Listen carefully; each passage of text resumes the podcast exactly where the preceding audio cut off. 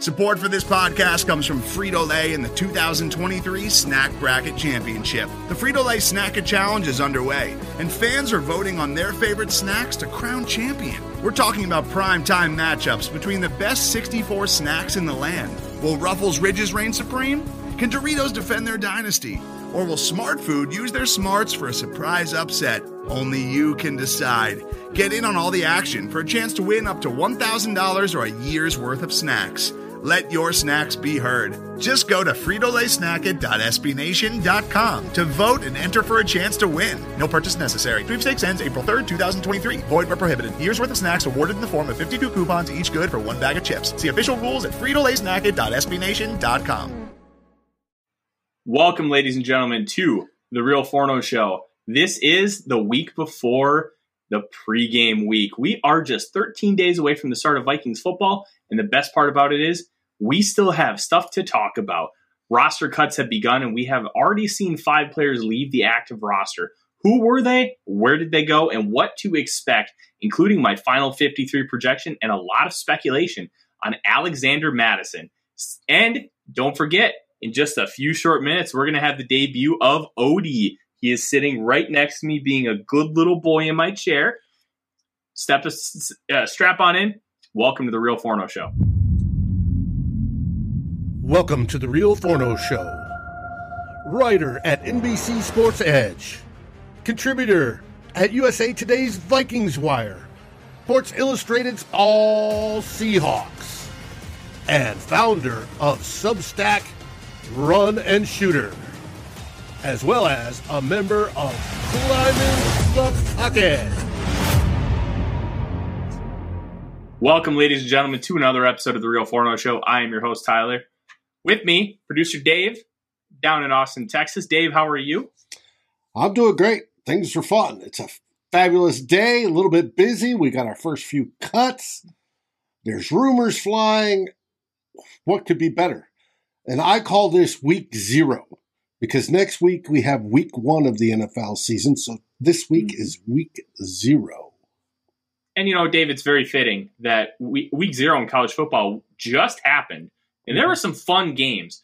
Connecticut hung in there with Utah State, and that was um, fun, fun, fun. Let me tell you, I love me some college football. It is the dumbest and best sport in the history of sports.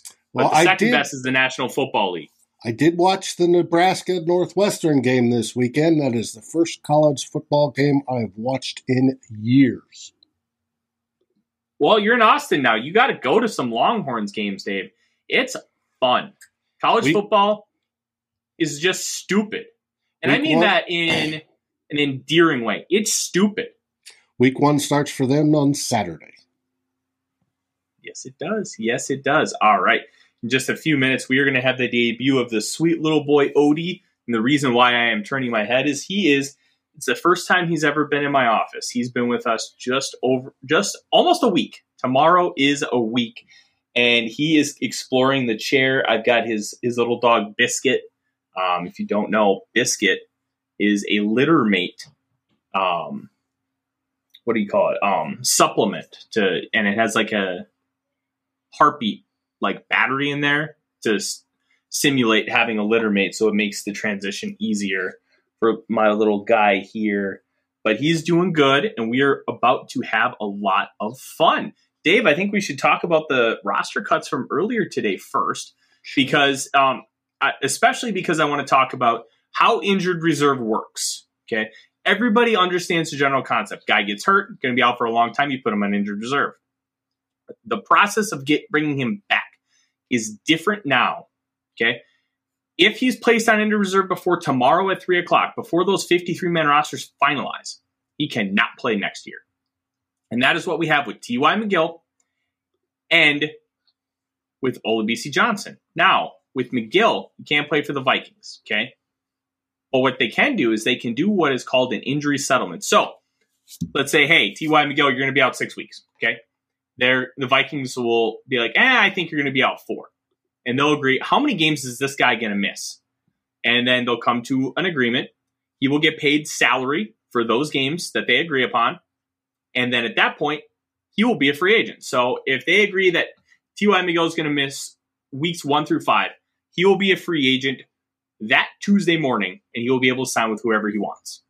Unfortunately, that team cannot be the Vikings because that is just a major loophole. Uh, but it is important to note, because if you're placed on injured reserve after that three p.m. deadline tomorrow on August thirtieth, you can come back. You can be activated, and you only have to miss four weeks. That's a big deal. That is a big different differentiating difference between the two. Yeah, but now, he was, the, he was released today, flat out cut. No, they. Um, so here's here's how the story happened, Dave. It was announced earlier in the day that he was going to be released. But what we have to remember, and we see this consistently, he was not officially released until three o'clock. That's when those transactions become official. They placed him on season-ending I R, and they will likely come to an injury settlement. And if they don't, they will just pay out his full salary. Right? Right, little Odie? Yeah, interesting. Because I was yep. thinking it was a, a cut so as to sign him afterwards and not get the vested veteran clause deal. But see, that's what kind of what I thought initially, and why why they were going about that route. But then at three o'clock, um, the the waiver wire or the transaction wire came out, and that's what ended up happening. The Vikings even put on their own website that they put him on injured reserve along with Olabisi Johnson. And prayers out to B C Johnson, guys, because he not only tore his A C L, but he tore it in the opposite knee. So now, as a fourth-year receiver out of Colorado State, he has a torn A C L on both his left and his right knees, is going to have to do rehab all over again. He was projected to have a pretty decent season last year, but unfortunately the a- torn A C L at the towards the beginning of camp, I believe before any preseason games were played, um, knocked him out, and then he tore the other one in Colorado. The first time he played a professional game in Colorado. So my heart goes out to B C. Really just an unfair outcome for the young man, who was projected to have a pretty decent role on this team as the fifth wide receiver. Will they try to toll his contract? That's a great question. I don't know. Um, my guess is no. And because, one, you're coming off two A C L injuries. Two, you don't want to be the team that tolls a contract. Like, we dealt with this with Teddy Bridgewater, right? It, you don't want to be known as an enemy of the N F L P A. Tolling a contract makes you an enemy of the N F L P A. It's also why one of the unwritten rules of how Deshaun Watson got his suspension, because it was only eleven games, they couldn't toll his contract. So that's just something worth noting. Okay, buddy, you're going to come a little closer, all right? Well, let's see him. All right. Well, I, I want to wait until Caitlin gets home, because I don't, right. I don't want to keep lifting him up and setting him down, because he's a sweet boy and he doesn't like to be held very much. Ah. Um, so um, outside of that, you have uh, Myron Mitchell, the wide receiver, who was on the Vikings practice squad last year. He uh, he was released and sorry, he was waived because he's not a vested veteran. And it is likely that he ends up back on the practice squad, because the Vikings did like him enough to have him on the practice squad all year last year. And then uh, he did end up playing against the Chicago Bears. They did activate him for that game. Would not shock me if he ended up back in that spot. And they also um, cut Ty Smith, uh, the cornerback that they Again. just um, re-signed after cutting on the eighty-man roster cutdowns. Um, and then they also uh, released Timon Paris, the tackle, who, I'll, I'll be honest, that was one of the worst performances from an offensive lineman I've ever seen. He looked like, we talked about Jesse Davis as a traffic cone, um, a term I got from Sports Illustrated uh, from the for the Dolphins, Dante Collinelli, who coined that last year. But he was bad, and he was bad in a lot of ways. He couldn't do anything to save his life. He was basically letting guys go through like he was a turnstile. It was just awful, Dave. Mm-hmm. Just oh, he atrocious. was bad. I agree with you. The, and he played so much time on Saturday, and it was it was bad. Yeah, it was it was very bad, very bad. bad. Yeah, um, but we only have five, so the Vi- that means the Vikings' twenty-two roster cuts have to happen by tomorrow at three p.m. We will be seeing those fast and furious tomorrow. Make sure you t- uh, tune into the Vikings Wire. I have a tracker at the front of the homepage ready to roll. Well, hey, there's my wife. Let's let's bring up the star of the hour. This is Odie. Odie, say hi. Hello, Odie. He is the sweetest little boy. I'm going to put him back over in his chair and let let my wife take him downstairs because he is he's not liking this very much. But it was it was a good experience for him, and he wasn't up here very long. He's he's had a little bit of a rough transition, but o- Odie is the sweetest little boy, and he is he's going to be really happy. But as we digress, I'm glad everybody got to see the little guy, and I know Mary is watching, and she has been really excited to see him. Um, there she is in the chat. I knew I, I knew I could count on Mary. Um, let's talk, Dave, about Alexander Mattison. Because well, first, been a on the cuts. Yep. You were talking about the cuts. What this new regime is doing different than just about all the others is that uh, Coach O'Connell and Kwesi are telling the players in person. They specifically said it, Coach O'Connell and his post-game press conference, that they are going to do it together in person. I think that's a nice touch. Mm-hmm. I do too. And that's something that you see a lot on Hard Knocks where like they bring one guy in and they cut him. Kevin O'Connell has a moment on Hard Knocks where Mike Tannenbaum, my boss at the thirty-third team, who was general manager of the New York Jets at the time, uh, said that, hey, we're going to let you go. Um, and they went through the whole process with that. And it's not an easy thing. But the fact that they're willing to do it man-to-man, mm-hmm. coach to coach, or coach to player, G M to player, I think really says a lot about the integrity of what this uh, quote-unquote culture is trying to build. And the tough part about this culture, Dave, is culture can really just be a buzzword. It can be something that people throw around and be like, oh, we're building a culture. We're trying to do this, that, and the other thing. These guys aren't just saying it. Dave, they're living it. And I think that needs to be commended because that's not one hundred percent something that you would you would see on a regular basis.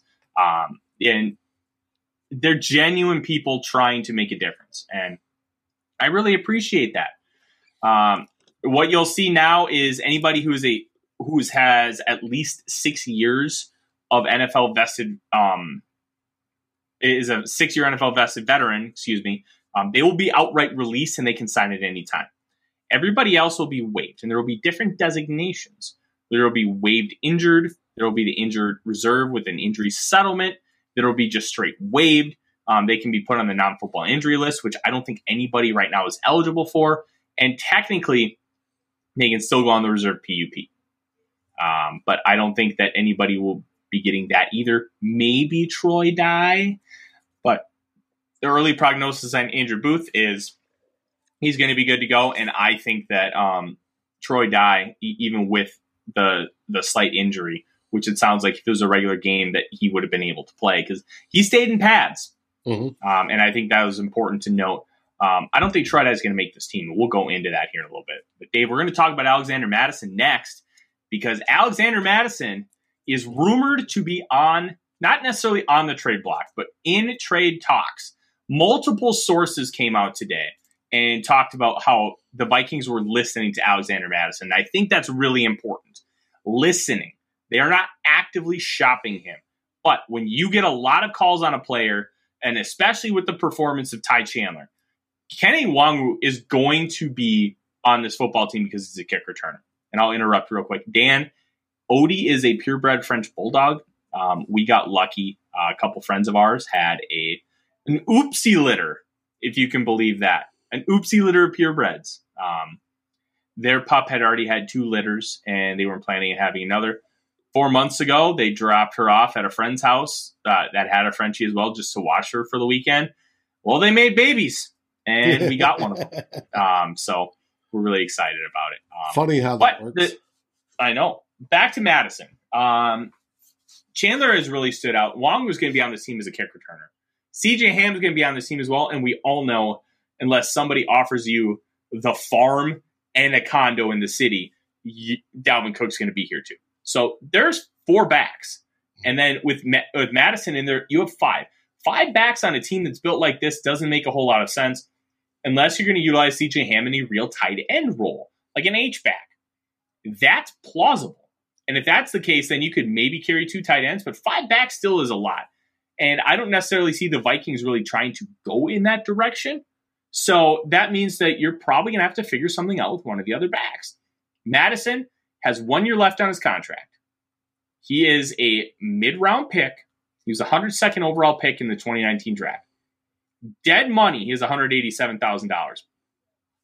Just, just the back half of his signing bonus. So if the Vikings were to move on from Alexander Mattison and keep Ty Chandler, they would save about one hundred eighty thousand dollars in cap space. Now, do you need to try and save cap space? No, but you're trying to project out for the future. Alexander Mattison doesn't have a future on this football team. He is an average running back who's good in a rotation and who sometimes flashes, and people are like, oh, Madison's a top twenty back in football. The problem is he can't see. Well, his vision his vision is not good, Dave. He's and we've not, seen it consistently. He's not your typical cutback style of, I see a hole in my peripheral vision, I'm going that way back. No, he's uh, my assignment's to hit the A-gap. I'm going to hit the A-gap no matter what's open left or right. That's Alexander Mattison. And for the most part... Now, why did the Vikings take him? Well, for like, the most th- part, he's done well. When he's in there for Cook, he's had plenty of one hundred plus yard games. He He's not bad. He's a de- He's a decent backup. He's also good at pass blocking, that portion of the running back responsibilities. He's good at that as well. Now, are there teams out there that could use him? That's the whole thing driving this trade rumors. And the answer to that is yes, very, very much so. The Eagles are one of the top teams that could use him. Now, whether uh, it happens or not, we don't know. It was reported there are twelve teams that have called. I like that number. I like that number because it causes a bidding war if anybody is really serious. Now, Doogie reported today that the Vikings are looking for a fourth or a third, preferably a third. I think if they got a third or a fourth, uh, that would be quite generous, and I'd take it in a heartbeat. But I think the Vikings are trying to compare, once he leaves next year, what's the compensatory pick going to be worth the following year? So I think they're trying to get that minimum plus one. Here's the tough part, Dave. There is no way, and I, I and I mean this in a nice way, there is absolutely no chance in hell that Alexander Mattison gets higher than a fifth-round compensatory pick. And here's why.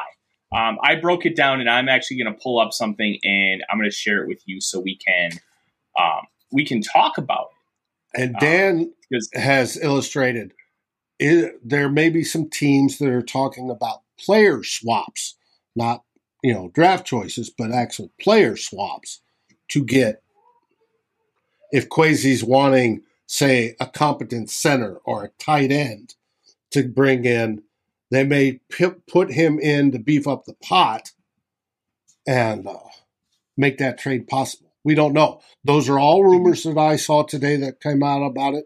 And it's obviously been talked about on Purple Daily and K F A N, and I don't know. K-Fan. I didn't listen to K-Fan. Um, so a lot of the other podcasts today that have already been out. So does it happen? Mm-hmm. Who knows? And you think he's only going to get a fifth for a compensatory pick at the maximum? Easy. Um, and I broke it down. Dave, um, check your inbox on Twitter. I have a tweet or um, an article with a tweet in there I want you to pull up. It's from our own Matt Anderson, host of Vikings Happy Hour. He broke down kind of the relevant running back trades of the past few years to try and get a market value for Madison. Now, as Dave pulls that up, um, he, here's how the compensatory pick selection works, okay? You have to be in like the top ninety percent of all free agent contracts or whatever. It's a top thirty-two contract, and they don't, it can't cancel out. So if you remember from a few years ago when the Vikings signed Kirk Cousins, mm-hmm. they also had Sam Bradford and Case Keenum leave Uh, for other opportunities, all right? And Teddy Bridgewater, too. They got compensatory picks from Teddy and from Sam. The Keenum one canceled out with Kirk. Now, the Sam pick ended up going away because um, the Cardinals cut him, which took the Vikings out of a third-round pick. But because Bradford and Keenum had such high salaries on an average annual value, uh-huh. they were able to draw a third-round pick, and it's all salary-based.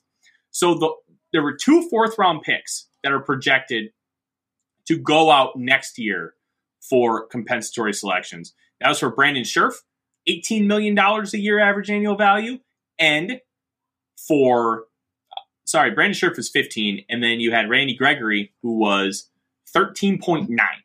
So Alexander Madison's not getting thirteen point nine million dollars a year. So you can eliminate the third and fourth round picks. Now, the fifth round picks is where it becomes a little interesting. Melvin Gordon, after being a five-year starter with the Los Angeles Chargers, got a two-year sixteen million dollars contract. That would draw you a fifth-round compensatory pick because Connor Williams is projected to get a fifth next year at seven point oh one seven million dollars a year, average annual value.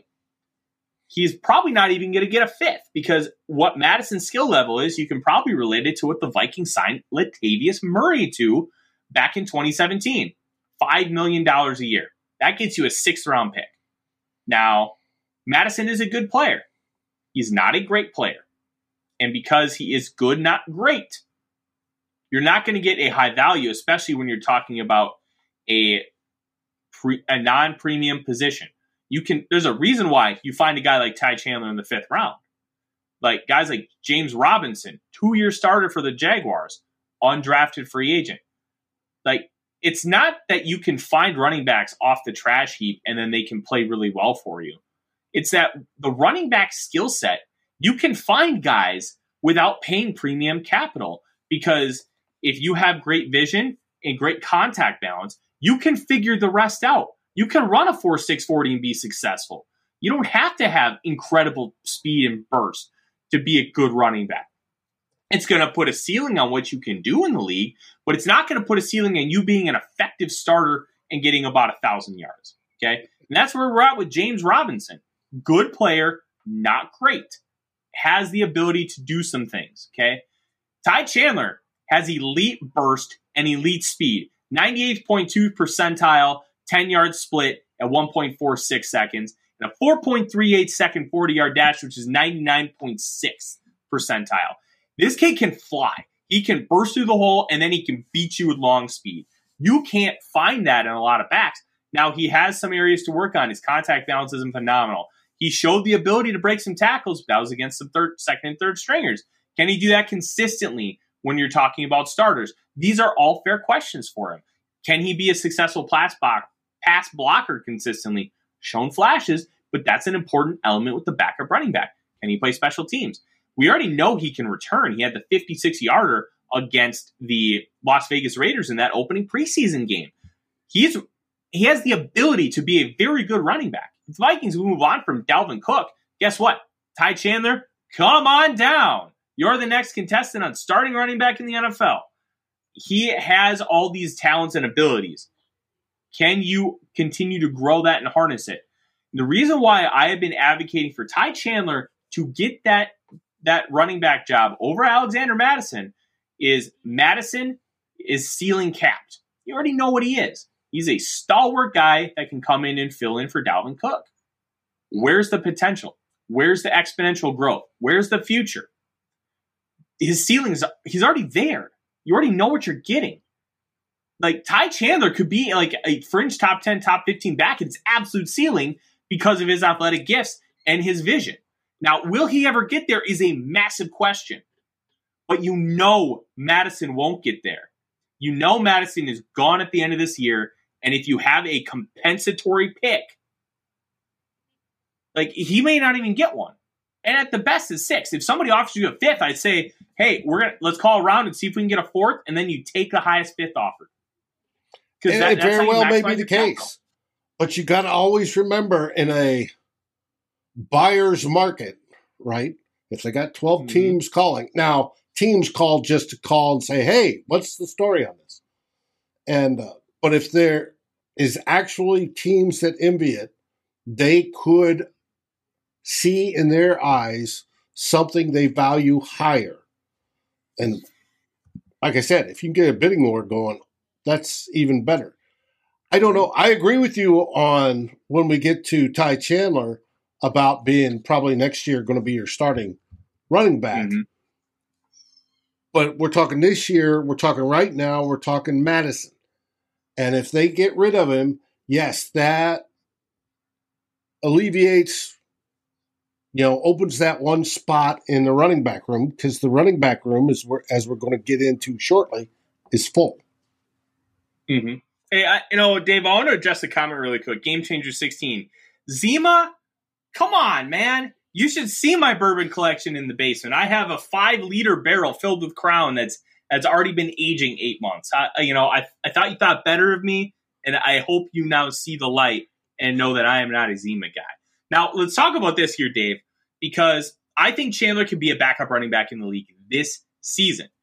Uh-huh. Alexander Mattison is not going to give you enough of a surplus over what Nwangwu and Chandler will give you to where, hey, I need to do whatever I can to keep Madison for this year, and I don't need to worry about uh, getting a compensatory pick or getting a pick or whatnot. There is not a discernible difference to where I I think that you need to be worrying about that. Oh, so I you're saying that, you just flat out cut him. I think you can still get something on the market, but I'm not opposed to cutting him, no. Um, It, it all depends on, the, and this is where we're going to get into that fifty-three man roster here in a few minutes, Dave, because there are a lot of questions. There are a lot of, um, hey, I, I wrote a piece for the Vikings Wire talking about three positions that it was very difficult um, to discern who's going to get that spot. The fourth middle linebacker, the sixth wide receiver, which was made clearer, thankfully, with B C Johnson, mm-hmm. and um, that that last defensive tackle spot. Um, I think it was the last defensive tackle spot. Heck, I don't even remember. Um, it was I, uh, no linebacker. No, I, I no, did linebacker defensive. Blake Lynch. Yeah, it was it was Blake. Oh, it was the last offensive lineman. And I Brand- had um, Blake Brandles, who you selected on that one. Yeah, Blake Brandle and n- not um, Jesse Davis. I don't like Jesse Davis, and it doesn't bother me. Um, Jesse Davis is a traffic cone. We're going to say that on this show: traffic cone, traffic cone, traffic cone, traffic cone, traffic cone. He's not good, Dave. Um, fine connoisseur of Boone's Farm. Game Changer, you the man. You are the man. Um, so let's digress, Dave. Let's break into this, um, uh, fifty-three man roster prediction. I don't know if you have graphics, but, um, if you want, you can all, um, pull up a, another window and follow along. Um, it is on the Vikings Wire. It is my, um, fifty-three man roster prediction. And I've got all the positions, including a practice squad, because I am a true sicko. And hey, Fred, let's let's start talking about this, Dave. Um, First category you had was quarterbacks. Yep, quarterbacks. Pretty simple. Kirk Cousins, Nick Mullins. Kellen Mond stinks. Mm-hmm. Sean Mannion is worse. Um, if you can try and sneak Kellen Mond in the practice squad, watch for a trade. I have no inside information, no way of knowing this, but if the Vikings are going to release Kellen Mond, you can bet your ass that they're going to start mentioning him in trade talks to see if they can get some capital back for him, because he is an athletic specimen. Coaches are a different breed. Now, analysts can see, hey, this guy's got nothing. It's not even worth your time. Just cut him and move on. Coaches have a mindset where they always are trying to get something else out of the guy. I can fix him. I can be the one to do it, and that's going to get me my calling card. Coaches have that mindset. They should have that mindset. It's up to the general manager to tell them, no, you're wrong. And that's where a symbiotic relationship that hopefully Kevin O'Connell and Kwesi Adofo-Mensah can develop, because Kwesi has to be the guy to tell Kevin, no, you can't. Or yes, you can. He has to be either be the enabler, or he, he has to put it to a complete halt. If you can have that relationship, that is when success can truly be bred. Now, Kellen Mond, I don't think can be fixed. Sean Mannion um, needs to be holding a clipboard somewhere. So I don't think either of them make the roster. With a whistle. And I think Kellen Mond could be traded. Mm-hmm. Oh, yeah. Give give him a whistle. Send him out. Uh, to a ten-year-old soccer practice. That That's the perfect spot for him. Just go be a dad. All right, running backs, Dave. Right now I do have five. Um, Dalvin Cook, C J Ham, Alexander Mattison, Kene Nwangwu, and Ty Chandler. I still think that Ch- uh, Madison could be dealt, but I'm not going to um, bet the house on it. I really think that they need to uh, – they're going to play this smart, and if they don't get an offer that they like, they are going to be like, eh, nope, we're, we're just going to keep him. And if they end up getting rid of Madison, I don't think Brian Kobach is going to be getting a spot. Um, he, he just wasn't very Not good. He, he, he is – Dave, he's the perfect Maction fun back, where on Maction Tuesday nights, he did a great job. And he was able to um, make a lot of plays. That's also Maction. Not exactly what you would call great stuff, you know. So I think he may be a practice squad candidate. We'll talk about that in a little bit. Wide receivers, pretty easy, Dave. Mm-hmm. Justin Jefferson, Allen Thielen, K J Osborne are your starters. You have Amir Smith, Marset, Jalen Naylor, and Tristan Jackson. Um, I thought that he showed a lot in camp. He was um, a U D F A, I believe, twenty nineteen. He spent some time with the Rams. Now he's with the Vikings. Kevin O'Connell knows him well. And then B C Johnson ended up on injured reserve. Uh, coffee getter for the Q B coach. I don't know. Have you, have you seen uh, Sean Mannion? Have you seen Sean Mannion throw a football? If you've seen Sean Mannion throw a football, do you trust him to carry a coffee cup? That's all I'm going to say. Um, moving on to tight ends, Dave, because there really isn't a whole lot to talk about the wide receiver room. They really separated themselves. Myron Mitchell, I think, is going to get a job in the practice squad. But um, tight end, Irv Smith Junior, obviously. Um, Johnny Munt, also known as the Munt Cake, and Ben Ellison. I think that they are going to prioritize having a blocking tight end. And Johnny Munt is going to be in that Irv Smith Junior role from his rookie year and second year, twenty nineteen twenty twenty. He's going to be an H-back. They're going to move him around the formation, do a lot of different things with him, use him as a blocker and split zone. But Irv Smith Junior is going to be the pass catcher of this group. Now, there are a lot of people that are high on Zach Davidson, and they should be. He's got a lot of potential. But the problem is, yeah, he's got a lot of potential. Uh, the hands, they ain't very good. He needs to catch about uh, three hundred balls out of the jugs machine a day, really get them figuring it out. Um, Does he have some photos on owners? I, I love that. Um, no, I, I honestly think it's as simple as Kirk Cousins likes him and likes the chemistry and the intellect and helping on the sidelines. It's definitely not because of his play. Um, and then Ellefson, look, Sal blocking tight end, played five games for the Vikings mm-hmm. last year, um, played admirably. He's not going to ha- have any kind of sky-high potential, and he's going to uh, have, I don't know, he's, he's going to be okay. He catches the ball when thrown to him. He is a blocking mm-hmm. tight end. He is going to make his role in the N F L as a blocking tight end, sort of like David Morgan. Yes, that is a great comparison. All right, Dave. Offensive line. We're going to have the five starters listed at the at the forefront.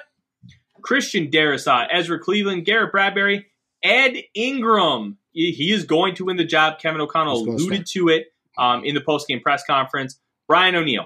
Then you have your four backups. Chris Reed, center flexibility. And the backups, we're going to break that down because the flexibility of these guys is key to why they were picked. Austin Schlottman. He's pretty much a pure center, but you can play guard with him in a pinch.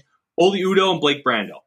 In this group, you have four guys that can play guard, three guys that can play tackle, two guys that can play center.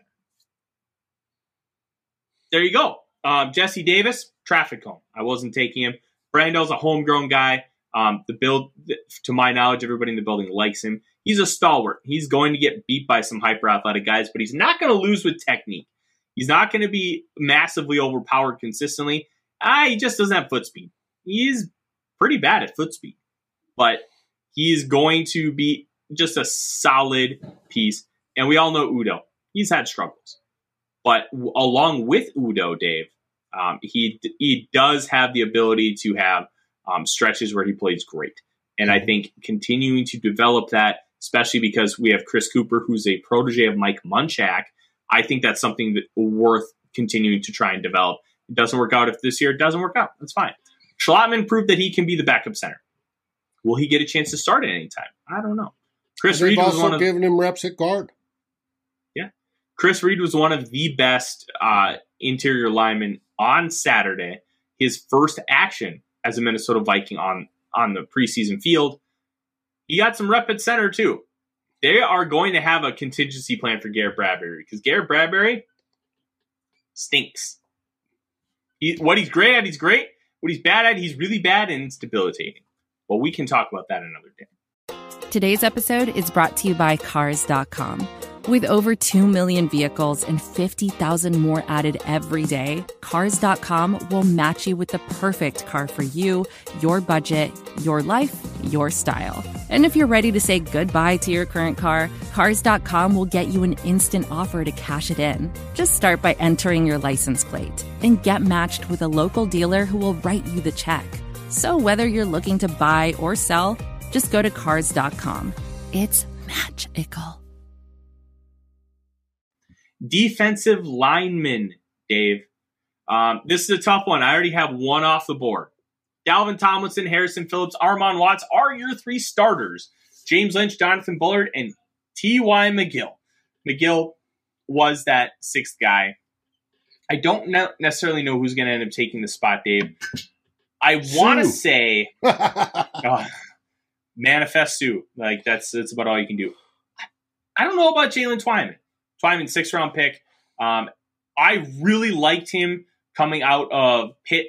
I thought he was um, – he played a similar style to Aaron Donald, but was nowhere near as good. So the stylistic comparison, especially considering the defense that they played in, one hundred percent fair. But he wasn't the same type of – he wasn't the same, like, level player. Just a quick penetrator. Really going to get watched out in the running game because he's so focused on getting to the quarterback. But when he has a chance to get to the quarterback, he's very good. Problem was at the combine, somebody told him it was a good idea to beef up from two eighty to three fifteen, and he, he looked like he was trying to do a Harambe the Gorilla cosplay. Just way too big, tested abysmally. I dropped him in my rankings. He fell all the way to round six when he probably should have gone in the top seventy-five. Uh, Twyman's, he basically is what he is from college. He's getting washed out in the running game, and in the passing game, he's not making nearly enough plays to compensate for it. Well, the only I, problem with this guy. is you have your selection of six players was my, same as mine. Yep. That was before T Y McGill was let go. Yep. Ed Donatel has always gone into the season with six interior defensive linemen. Mm-hmm. So where that new sixth one's coming from, whether it's Twyman, and I don't think he's quite ready, or outside, we don't know yet. So this is going to be an interesting one to watch.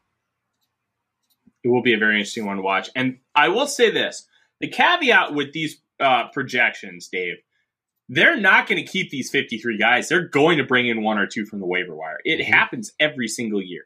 This sixth defensive lineman could be a waiver wire guy. Jonathan Bullard was signed really late because he was a veteran of this defense, and he proved his worth by how he played. I wouldn't be shocked if he's the first guy off the bench, uh, rotating in and at both the three technique and five technique, and even at the zero or one in passing downs because of what his skill set is and how how he can play the game of football. Incredibly dominant in Florida, was a little more stagnant in the N F L, but he's solid, and solid is what you want. Solid and versatile from those backups. Um, Odumewo is another guy that could sneak onto the fifty-three because of this. Um, I don't know. I think he's got a ways to go, but he could be a guy like we talked about with Ty Chandler. You can't sneak him onto the practice squad. So that'll be one to watch. Um, Timothy, really good pull there. We appreciate it. Dave, we're going to go to edge rushers. This is where you and I had a conversation because mm-hmm. we don't agree here. Um, the oh, top four are number five. Yeah. Yeah. The top four are going to be everywhere. Daniel Hunter, Zadarius Smith, Patrick Jones, D J Wanham. Put those, the top two and then the bottom two in any order, and you're going to see the same thing. Fifth one, Zach McLeod. Edge out of Miami. Here, here's the thing with McLeod. This is a guy with his size and skill set. I don't think you're sneaking out of the practice squad, which is why you have to have him on the fifty-three. I don't necessarily think his performance in the preseason and camp warrants a spot on the fifty-three. Sometimes you have to make those difficult calls if you want to keep and groom a guy where you have to just be like, you know what, he doesn't necessarily deserve it, but we know what we're getting in this guy and how we can continue to grow and develop him. We're going to put him on the fifty-three. That's my my thinking here. And then what do you have to activate him every weekend. Yep. It's possible. Like I said, I went with four. I went with those top four. I didn't think that uh, they needed or that they would go with more than that. But you may be right. It may be they may be looking to keep five, and Zach may be that guy. Mm-hmm.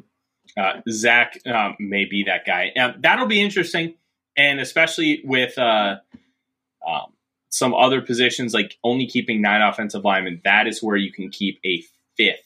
Um, edge rusher. And I think with this defense, oh, fifth running back, keeping keeping a fifth edge rusher is a good thing, um, especially when you have guys like Hunter and Smith who can do a lot on the inside. Now you can be even more multiple. Um, plus, Hunter and Smith get injured. Having a fifth guy makes sense. So we'll kind of see how that goes.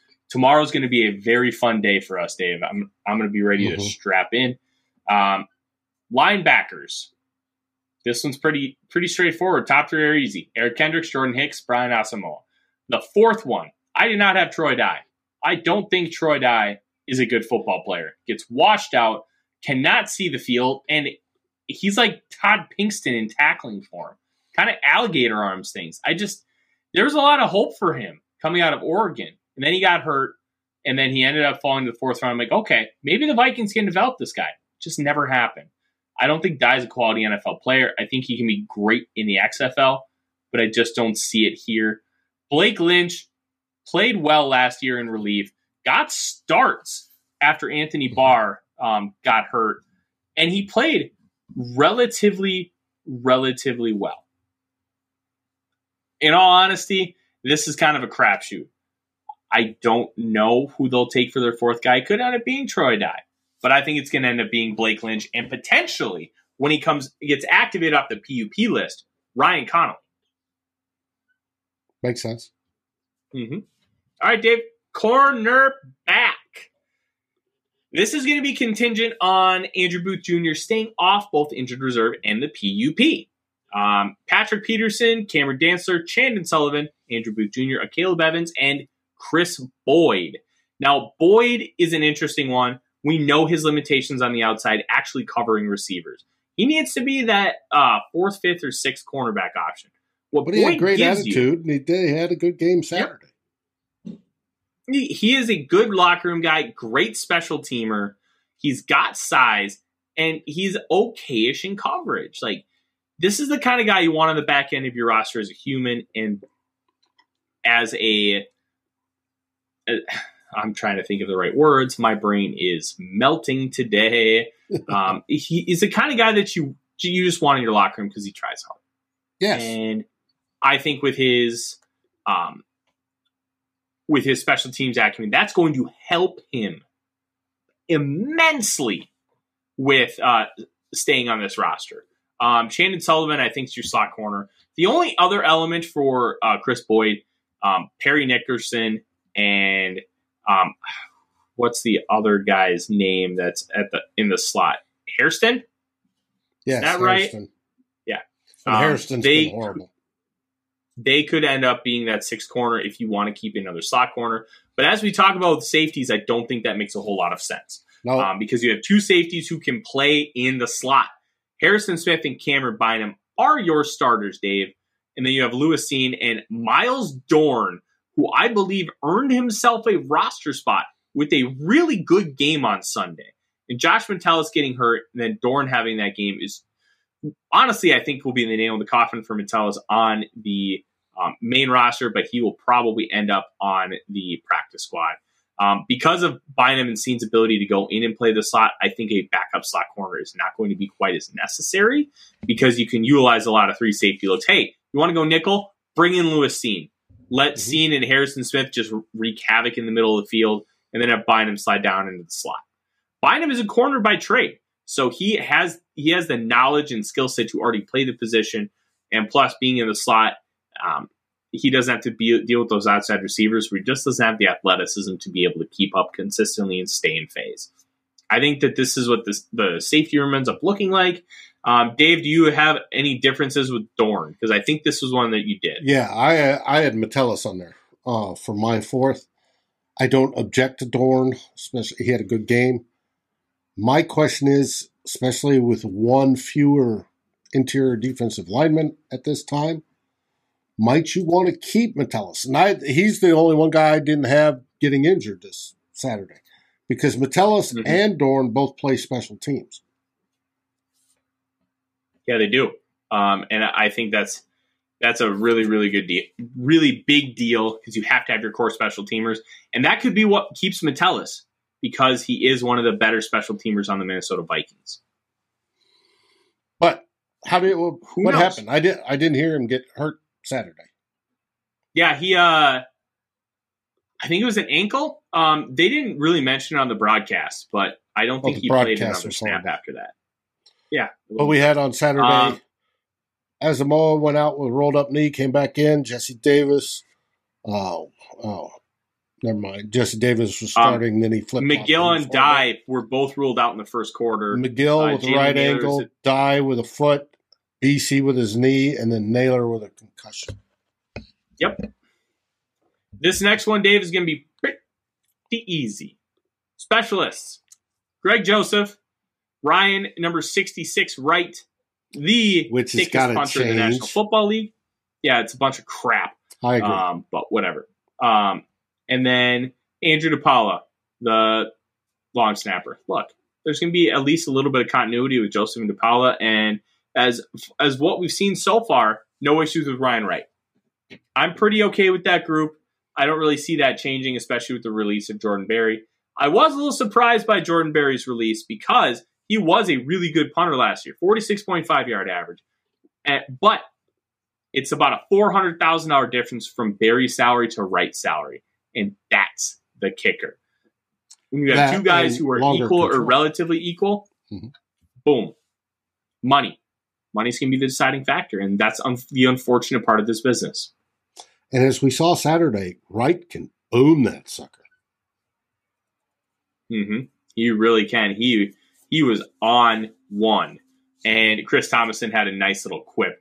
Um, Ryan Wright is has the highest number ever of a punter who had a longer punt than his number because he had a sixty-eight yarder. That was that was pretty good. That Chris Thomason is an absolute gem. If the All N F L right. let him keep that number sixty-six, and to me it's perfect because he looks like a guard. He's six foot three, over two hundred and fifty pounds. Right? I'd buy that jersey. And I don't buy current player yeah. jerseys usually. Dave, do you know how many people would be wearing a number sixty-six jersey in the stands? It would be a lot because um, it'd be unique. Yes. It would now be awesome. On to your um, practice squad dream list. All right. So this is going to change a lot because you're going to have probably three to four guys that were not on – The, Vic, uh, the Vikings preseason roster on this list. But I did it with the caveat of these are only guys that are on the roster. Okay. Now, you have to, if you have sixteen, at least ten of them have to be, um, I believe, under four years. Anybody else can be, um, the, you can have six guys with any amount of experience. That's why you had guys like Josh McCown, Sean Mannion as uh, practice squad guys. And that's just kind of how it was. Um, all right. Um, we'll just start at the top. Jalen Twyman, we talked about why I think he could make the roster. I think it's plausible that uh, he he would make this. Myron Mitchell already was a practice squad guy. They like him. He played well. Um, it doesn't make a whole lot of sense to move on from him unless somebody else decides to claim him. Madarian Lowe, six six, three fifteen, long arms. I believe they're thirty-six and two-eighths inches. Yeah, he is a project. This is your new Oli Udoh. And if they don't keep Udoh, Lowe could be the guy that, that ends up sneaking out of the roster because they don't want to put him through waivers. This is the kind of tackle you want to develop and try to grow into something to be a future contributor. Um, your new Rashad Hill, Oli Udoh, this is your guy. Assessi Odumewo, we also talked about his case for the fifty-three. I think his ability to play a little bit of everything on that line is excellent. He's raw, like sushi raw. He just needs time and reps. And unfortunately, you can't always get that in the N F L, so he's going to have to learn likely in the practice squad. Um, Josh Metellus, this is going to be either um, Dorn or Metellus. I, I don't think either one of them is leaving.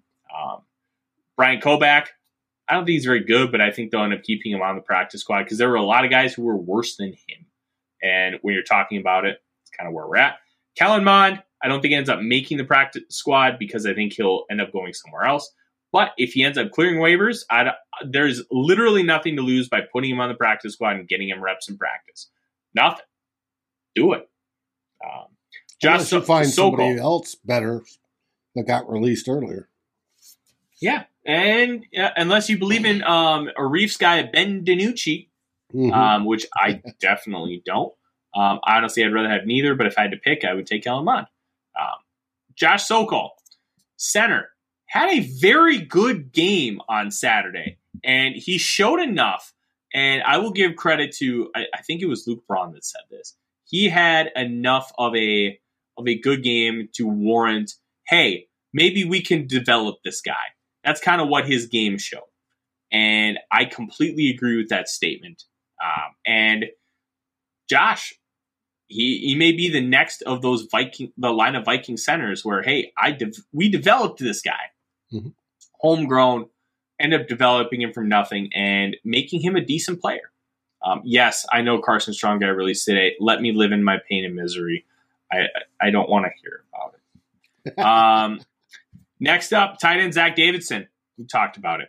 Guy needs to learn how to catch. Needs to get stronger. But the speed and athleticism, open field ability, and the ability to go up and get the football. Those are all there. If you can round the game off a little bit, you could potentially be a really solid tight end too. Problem with tight end is they don't develop fast. They usually don't hit their stride till year three. And he was a tight end punter from Division Two. I would at least wait until the end of year three to really understand what uh, Davidson is. Um, Luigi Villain.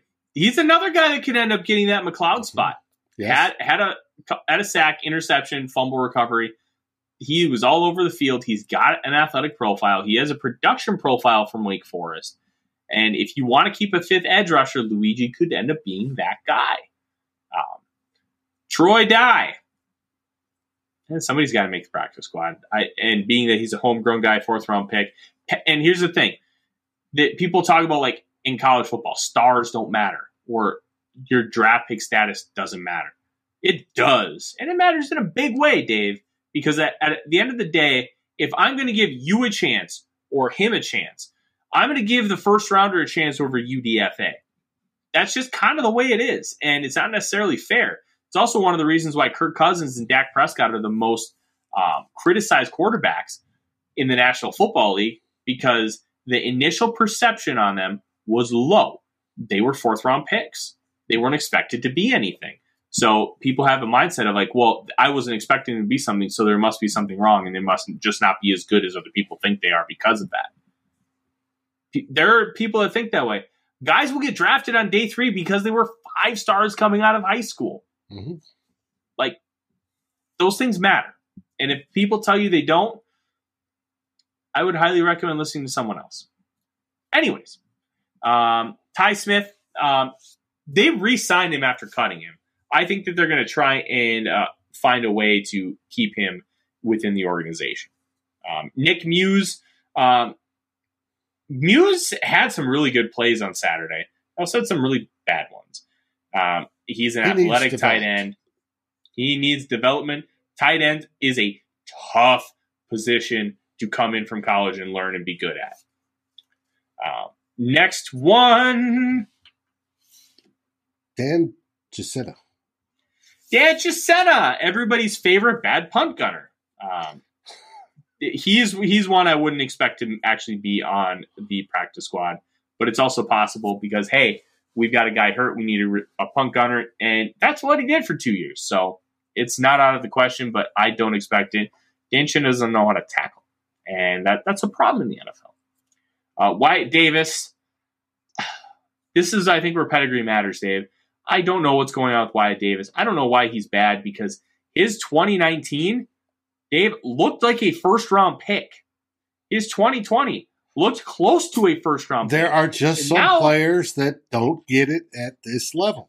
They're great in college, and, and then they just yeah. don't get it. But it wasn't just that he was great in college.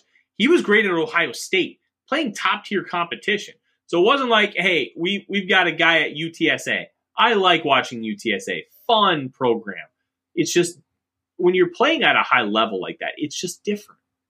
And it's it's it's frustrating. Um, and then lastly, Kyle Hinton. I like Kyle Hinton. And he there he was getting second team reps above Wyatt Davis.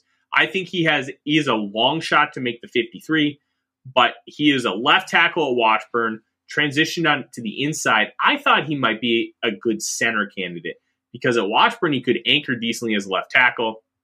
You move him inside, teach him how to utilize leverage better, and with his athleticism, I thought could be a really interesting center guy.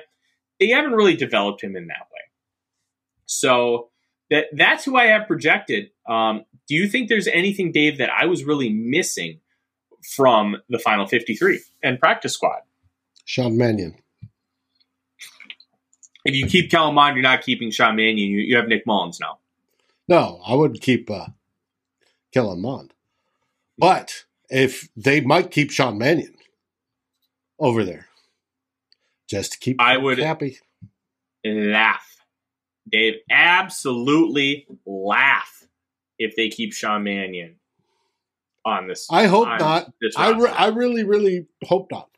I, hey, maybe one of the third string quarterbacks from some other team gets cut tomorrow that has more upside, more potential to be decent. Bring him in, right? Develop him. And if you've got something, and if he works, you got something for next year to be at least in the backup position. Yeah. You know?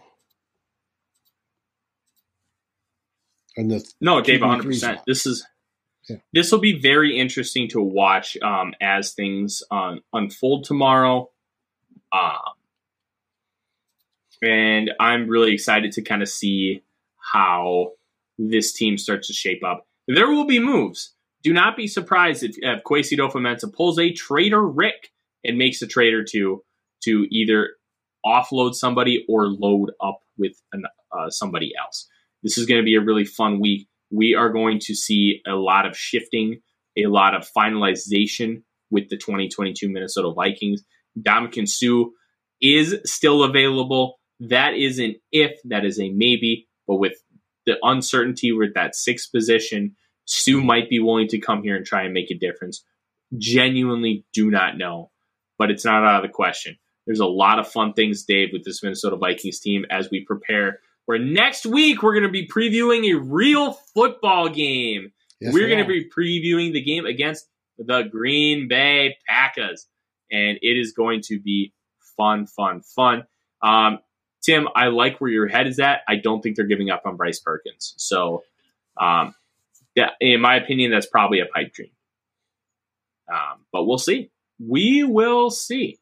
In the meantime, Dave, I know that with the season coming up, there are a lot of things going on with Climbing the Pocket and the Daily Norseman here on the YouTube channel. What do we have this week? Do we have a full slate? Well, as full as we're going to get. We have tomorrow at five o'clock instead of four thirty, we have the Daily Sit Rep with Tanishka Maskar of Climbing the Pocket and Zone Coverage. She is going to be going over the list of all the cuts for us. Then Wednesday, we have Vikings Happy Hour with a possible guest. Uh, Matt sent me some early notes, and one of the things they're going to be talking about, obviously, and will be a subject all week, are the cuts. And then on Saturday, you will have Darren and myself as two old bloggers again in our normal time, four o'clock Central on Saturday. We'll wrap up this week, and we might even take a quick look at that uh, team from Wisconsin. Uh, the team from Wisconsin. That is not something I want to hear. I don't like that Wisconsin team, Dave. I, I don't like them. They can drink I'm beer. Not, I give them that much. Hey, I, I can drink beer too, and I'm not from Wisconsin. But um, this is going to be a really fun season, guys. We appreciate you tuning in. Make sure you tune in all week um, to the Climbing the Pocket Network. And don't forget, um, there is going to be a post-game show after every single Vikings game this season. And it is going to start at the two-minute warning. Join Dave and a host of Climbing the Pocket regulars to make sure that you catch us being the first to talk about um, each Vikings game, and then you can jump over to our friends at, who also host post-game shows. But we are the first to market because we are the best to market. Um, in the meantime, we also want to thank our sponsors, Lake Monster Brewing. Dave, what is the late, latest Lake Monster you had, and how good was it? Well, it's been it's been ages since I have. I just got that one care package. But I do talk to Matt Lang, the brewmeister, at least once a week.